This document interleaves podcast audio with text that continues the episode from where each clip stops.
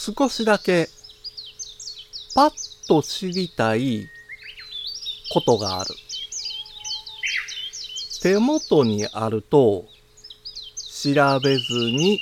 済む。五七五七七の31文字でデジタルに関する単価を読むデジタル教室単価部です。スケジュール管理をアプリでしている人が多くなりました。アプリを使って予定管理をする前までは、システム手帳を使っている人が多かったでしょう。紙とペンのアナログからデジタルへ移行することで、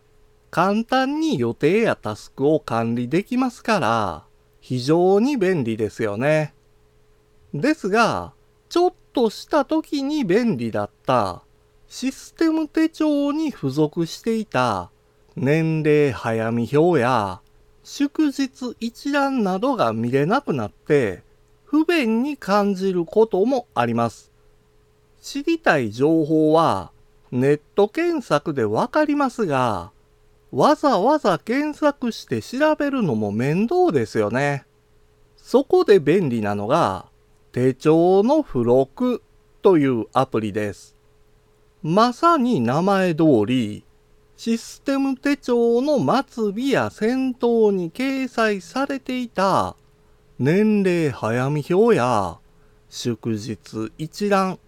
緊急連絡先一覧などの情報をネット検索することなく表示できます。掲載されている情報を眺めてるだけで今まで気にもしたことのないような知識だって身につくかもしれないですよ。今回の単価は画像付きでインスタグラムやツイッターにも投稿しています。また、デジタル教室ではアプリやパソコンの使い方などの情報をウェブサイトや YouTube、ポッドキャストで配信していますので概要欄からアクセスしてみてください。デジタル教室単価部でした。